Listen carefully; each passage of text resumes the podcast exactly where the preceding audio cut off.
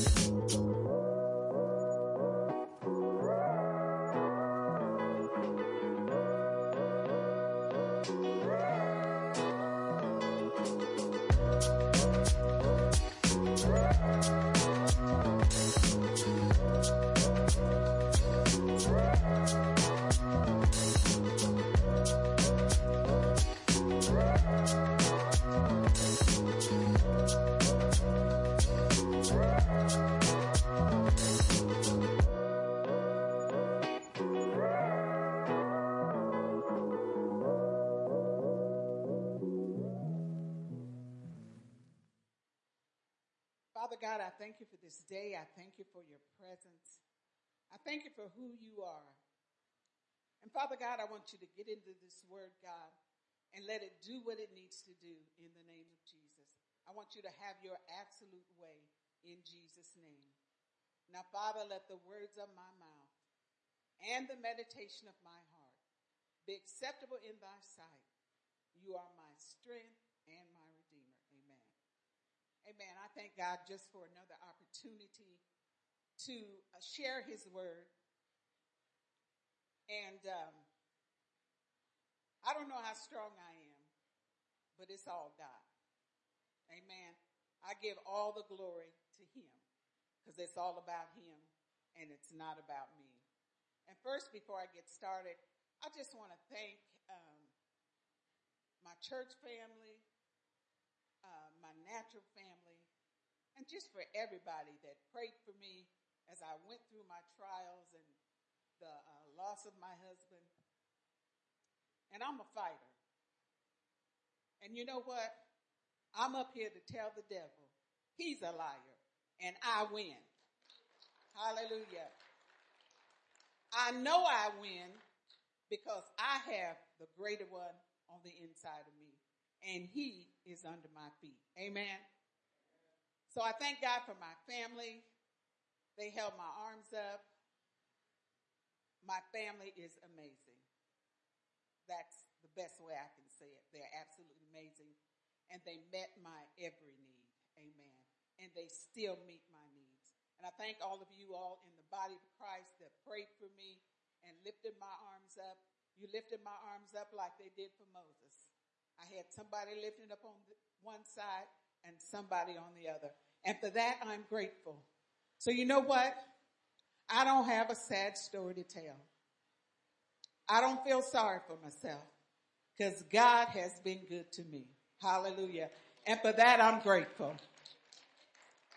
Amen. The word that God gave me today, it's called I am here by God's design.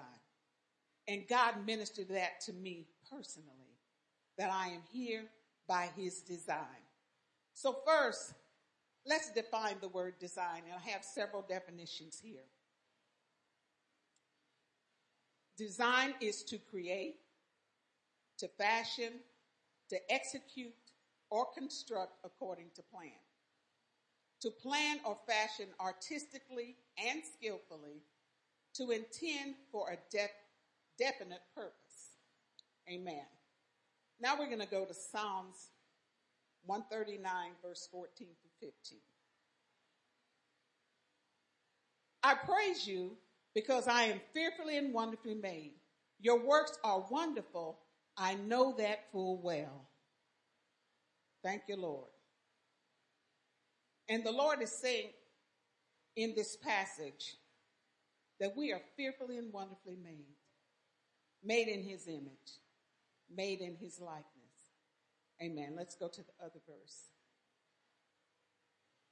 My frame was not hidden from you when I was made in the secret place, when I was woven together in the depths of the earth.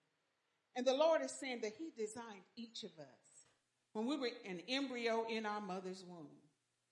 Amen. And so we have nothing to be ashamed of because we were created by God. And Ephesians 1 and 4 says,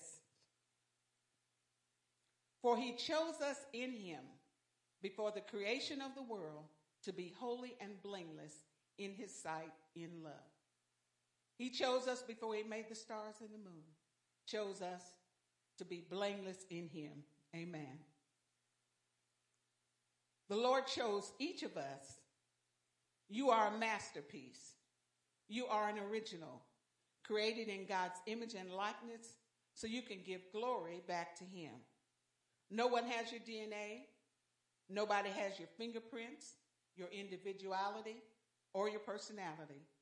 You may favor your parents or somebody in your family. You may have some of the same similarities, but there's nobody exactly like you unless you are an identical twin. You and I have characteristics that were given to us by the Father God, and you are significant despite what somebody spoke over your life, or despite what the enemy or somebody has told you, or despite what negative thing that has happened in your life. You are God's handiwork, created for his pleasure. He was intentional when he created each of us. Amen. Now let's go to Jeremiah 29 11 through 13. For I know the plans I have for you, declares the Lord. Plans to prosper you and not to harm you. Plans to give you hope and a future. And this is a scripture that most people hang their hat on, but let's read the rest of it. He said, Then you will call on me and come and pray to me, and I will listen to you. You will seek me and find me when you seek me with all your heart. And God says he, he knows the thoughts he thinks towards us. And they're not evil. They're not to harm us. But he says it's something we got to do. He wants us to pray, come and seek him.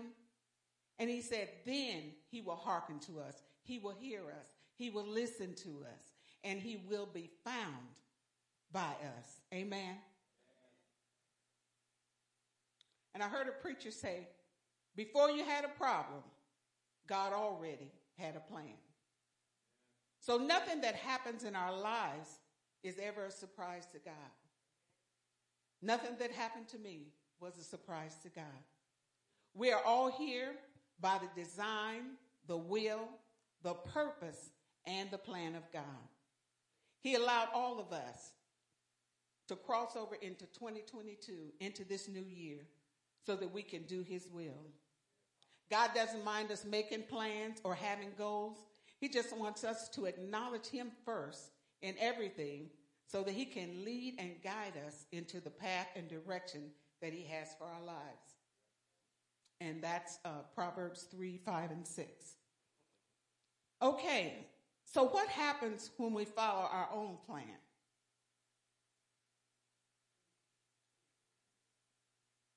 It may end in death. Proverbs 14 and 12. There is a way that appears to be right, but in the end, it leads to death. Amen. And uh, two weeks ago, when Pastor preached, he talked about David and the Ark of the Covenant. And uh, when he preached this word, he was talking about how they put the Ark of the Covenant on a new cart. It was drawn by oxen. And when the oxen stumbled, Uzzah reached his hand out to try to steady the cart. But what happened to Uzzah? Uzzah died.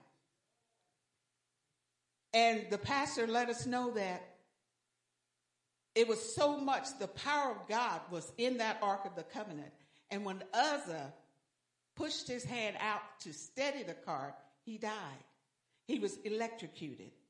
And so David was upset with God and he was afraid of God because he couldn't understand why this would happen to Uzzah.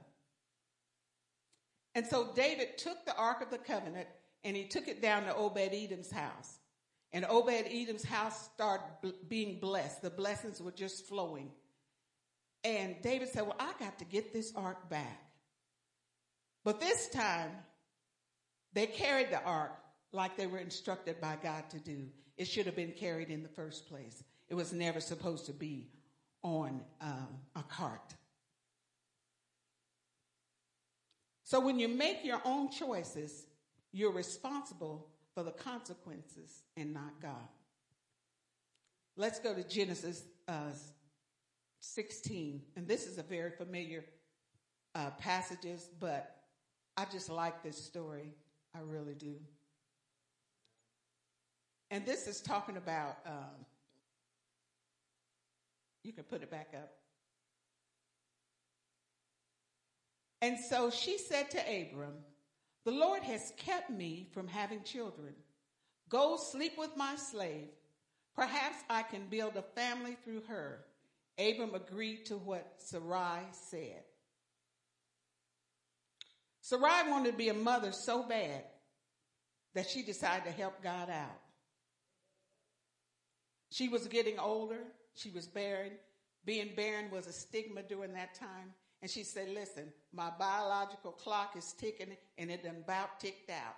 So I'm going to send my husband into my slave. And during that time, that was not uncommon to uh, send your um, slave to sleep with your husband because Jacob had children by his concubines. Jacob had, Jacob had, had several children. So that was not uncommon. Let's read the next scripture. So after Abram had been living in Canaan 10 years, Sarai, his wife, took her Egyptian slave Hagar and gave her to her husband to be his wife. And this brought a lot of strife and turmoil in the home. And see, there's nothing new under the sun. Hagar was the first surrogate mother, mother, the very first. And um, what I thought about, Sarah, did, her name wasn't Sarah, it was Sarai at this time. And she didn't consult with Abraham. She didn't, she didn't consult with Hagar. They didn't have a choice in the matter. She just decided to take matters in her own hands because she wanted an heir for her husband. Amen. Let's read the next scripture. He slept with Hagar and she conceived. When she knew she was pregnant, she began to despise her mistress. Now, Hagar was the victim here. She had no say so. She was a slave girl. She had no rights. She was like a piece of property. And so after Hagar conceived, she got kind of cocky. The scripture says she despised her mistress. And despise is another word for another word for hate. And when I was thinking about this, I said Hagar probably said in her mind, "Here I am, a sweet, pretty young thing, and she's sending me into this old man."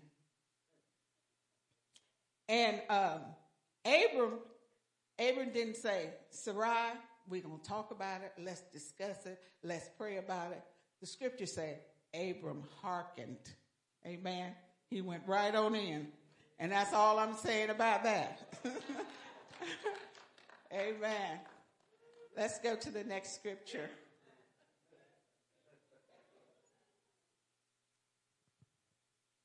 Then Sarai said to Abram, You are responsible for the wrong I am suffering. I put my slave in your arms, and now that she knows she is pregnant, she despises me. May the Lord judge between you and me. Now, this was funny to me.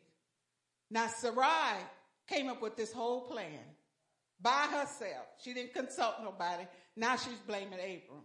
It's your fault because Hagar now hates me. And what Hagar did, she lost respect for. Because see, Hagar came from a slave where you have no rights to all the rights of a wife. Let's go to the next scripture. Your slave is in your hands, Abram said. Do with her whatever you think best. Then Sarai mistreated Hagar and she fled from her. So Abram said, Now listen, this wasn't my fault. This your fault.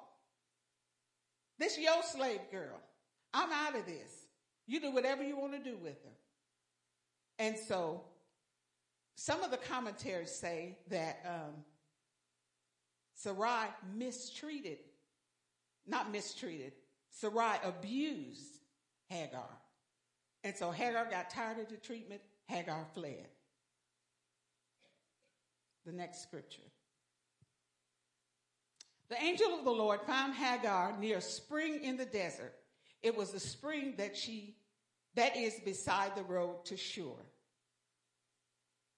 Next scripture. And he said, Hagar, slave of Sarai, where have you come from and where are you going? I'm running away from my mistress, Sarai, she answered. And what um, blessed me about this, it said the angel of the Lord found Hagar. See, God will find you and he'll pick you up wherever you are.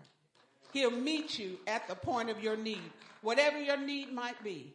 And he went and found her in the desert. He said, Hagar, where are you going? What you doing? What you doing out here in this wilderness? The next scripture.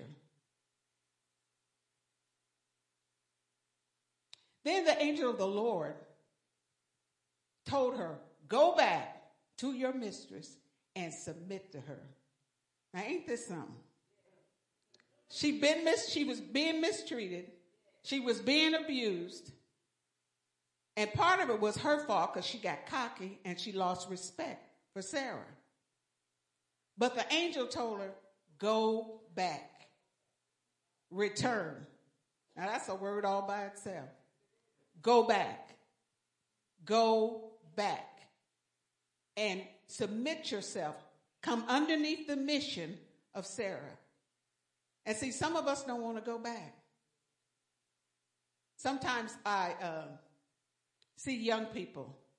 They having a fit to be grown. They want to move out of mama's house, get away from mama and daddy.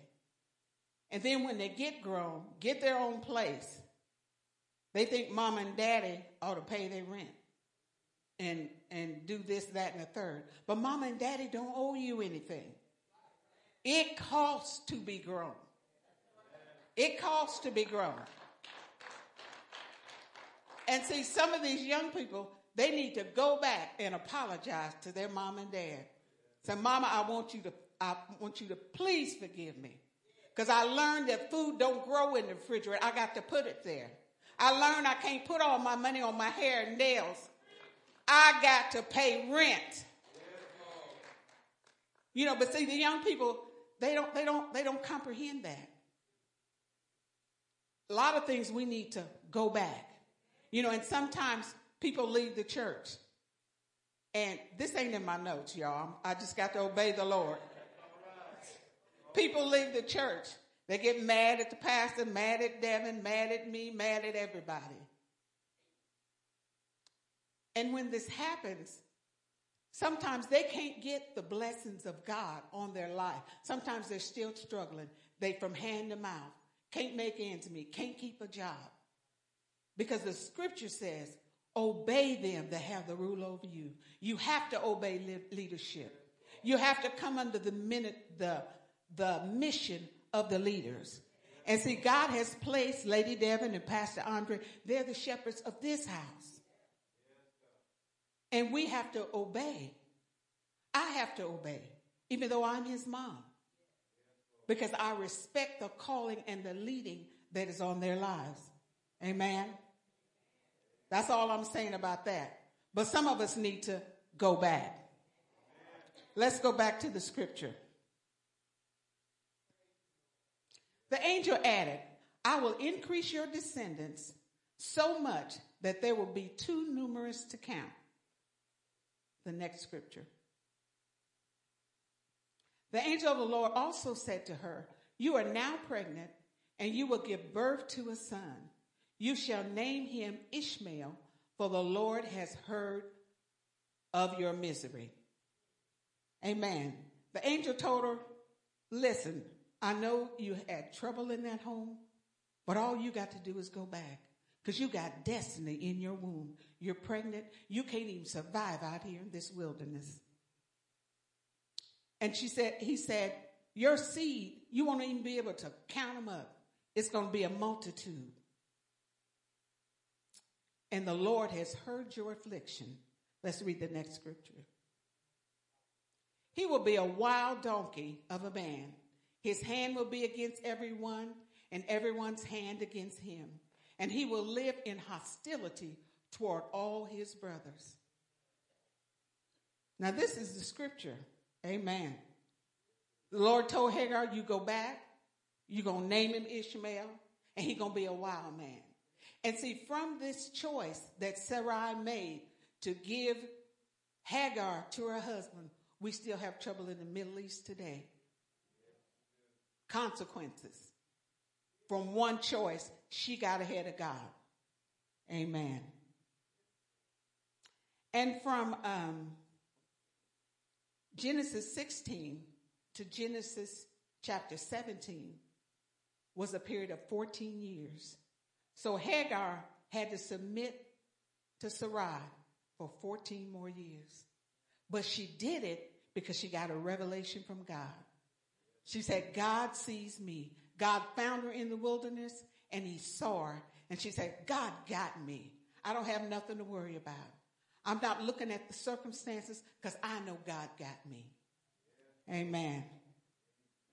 So Hagar went back because she believed God and she heard a word from God. And you got to believe God, you got to trust Him. And say, I know myself, God got me. And I'm trusting Him with all that's within me. Amen. When we follow the plan God has designed for us, we often end up in closer relationship with the Lord. We have to allow His word to become life to us. And we will also receive the blessings of his favor on our lives. Let's go to Luke chapter 7.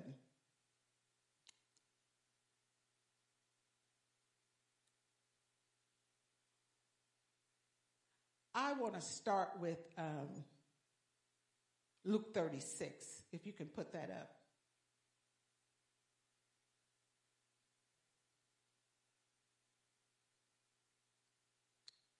Okay. Um, well, this is the story about um, the woman with the alabaster box. And if you know this story,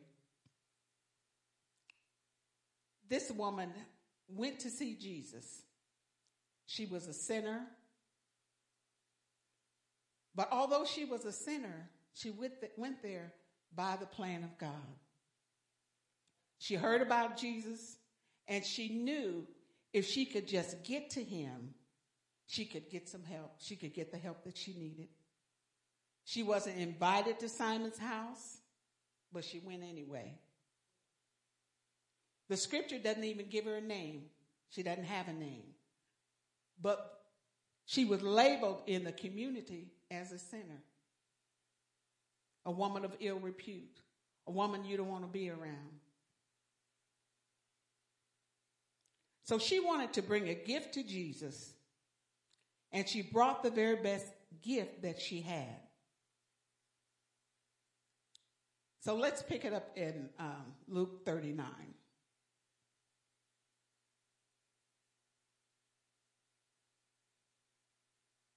When the Pharisees who had invited him saw this, he said to himself, If this man were a prophet, he would know who is touching him and what kind of woman she is, that she is a sinner.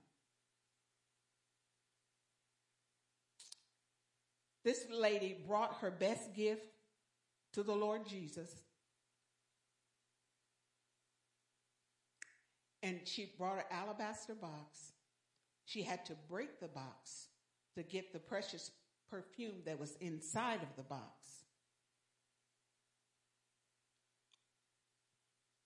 And so here, um, in all the other gospels, Jesus told the disciples, they start complaining, they said, she could have used this money, this precious oil, she could have used this money to feed the poor. And what I thought about, deliver me from people that want to tell you what to do with your stuff. This was her alabaster box her precious ointment. And she could do what she wanted to with it. And so Simon was telling Jesus in the verse we just read, if Jesus is so deep, how come he didn't know what kind of woman this is? How come Jesus didn't know this woman is a sinner? And he was really questioning the deity of God. And this woman, when she came in um, and poured the oil on Jesus, he told him, Leave her alone. She's doing this for my burial. She has done a good thing, she's done a good work. And the other gospels state that Jesus said, The poor you're going to have with you always, but I won't be with you always. Amen. And she had anointed Jesus for his burial. She probably didn't know that's what she was going to do, but she obeyed the Spirit. The Spirit said, Go to this house where you're not even invited. Pour oil on his head. And when she got there, she was so repentant, so humble, that she cried so much, she weeps so much, that her tears start dropping on Jesus' feet. And to me, she was sobbing. She had to be sobbing for her, his feet to get so wet. She sobbed so that she wiped his hair. Right, excuse me, wiped her hair. She dried his feet with her hair. That's what I'm trying to say. She dried his feet with her hair. And, and that's powerful. And this woman never spoke a word. When they were saying she should give this money to the poor, and some, um, in some commentaries, they said this perfume was worth about $10,000. But she didn't try to defend herself by why she was there, what she was doing. She just did what she knew to do. Amen. Let's read the next scripture.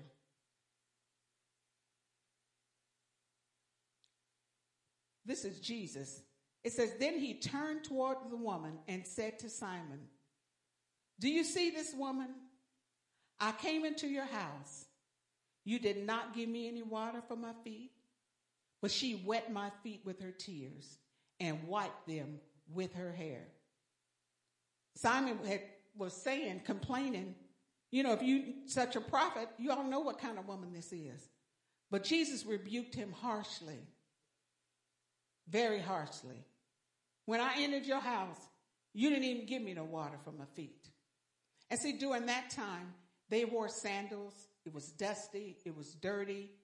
And in that period of time, when you went to somebody's house, washing your feet was the very first thing that they did because it was sort of a greeting and it was also hospitality.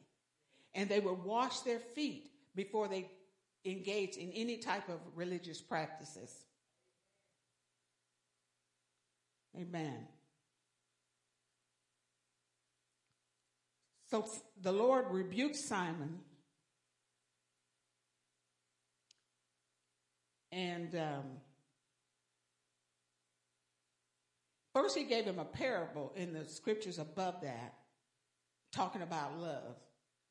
And then he rebuked him and said, said, you know, you haven't done anything.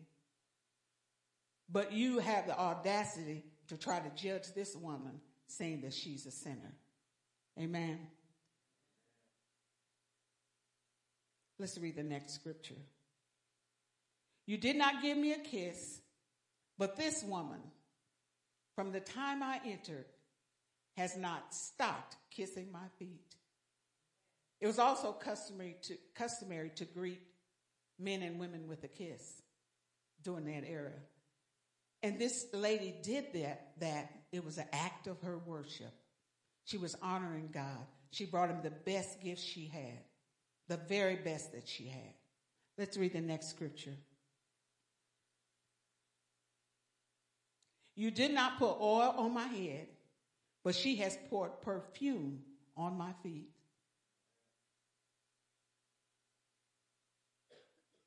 Amen. Therefore, I tell you, her many sins have been forgiven, as her great love has shown. But whoever has been forgiven little loves little. So this woman's sins were totally forgiven because she showed love to Jesus. And I want to say, what kind of love do we have today? What can we show? The scripture says, What shall I render unto God for all his benefits towards me? And when I look over my life, I owe God everything. The things that he's brought me through in the past two years, I owe him everything. He's made ways. He's opened doors. When the enemy thought he had me derailed, he thought he had me. And I thought he had me for a little bit. But guess what? I got back up. Because I know I got the greater one on the inside. I got the greater one on the inside. And through this word, what I'm trying to convey is since we're designed by God, I'm here by God, I'm here by his purpose, I'm here by his plan, I'm here by his sovereignty. I need to give him everything I have. Everything. Because I can't even wake myself up in the morning. The scripture says, In him I live and I move and I have my being. Hallelujah. Thank you, Jesus. And his mercies, they're new every morning. Every morning. Hallelujah. And during this time of COVID, we're still in our third year in a pandemic. We need to be seeking him as never before. As never before. God, what do you want me to do? Where do you want me to go? Where should I be on today? And we want to give God the best that we have, the best that we have to offer. And I want to give him my best praise, my best worship, my best offering, my best service. I want him to have the best of me because I want God to know I appreciate all that he's done for me. I appreciate every test, every trial, every circumstance because I know I couldn't have done it without him. I couldn't have made it without him. Hallelujah. He's a great God. He's a mighty God. He's an awesome God. And he's worthy of all the praise. I'm not worthy, but he's worthy. Hallelujah. He is worthy. And all I want to do is fulfill his plan, his purpose, and his will for my life. Hallelujah. You have to seek what his plan, purpose, and will is for your life and be found doing it. That's why I'm here by God's design. And I'm done. Amen.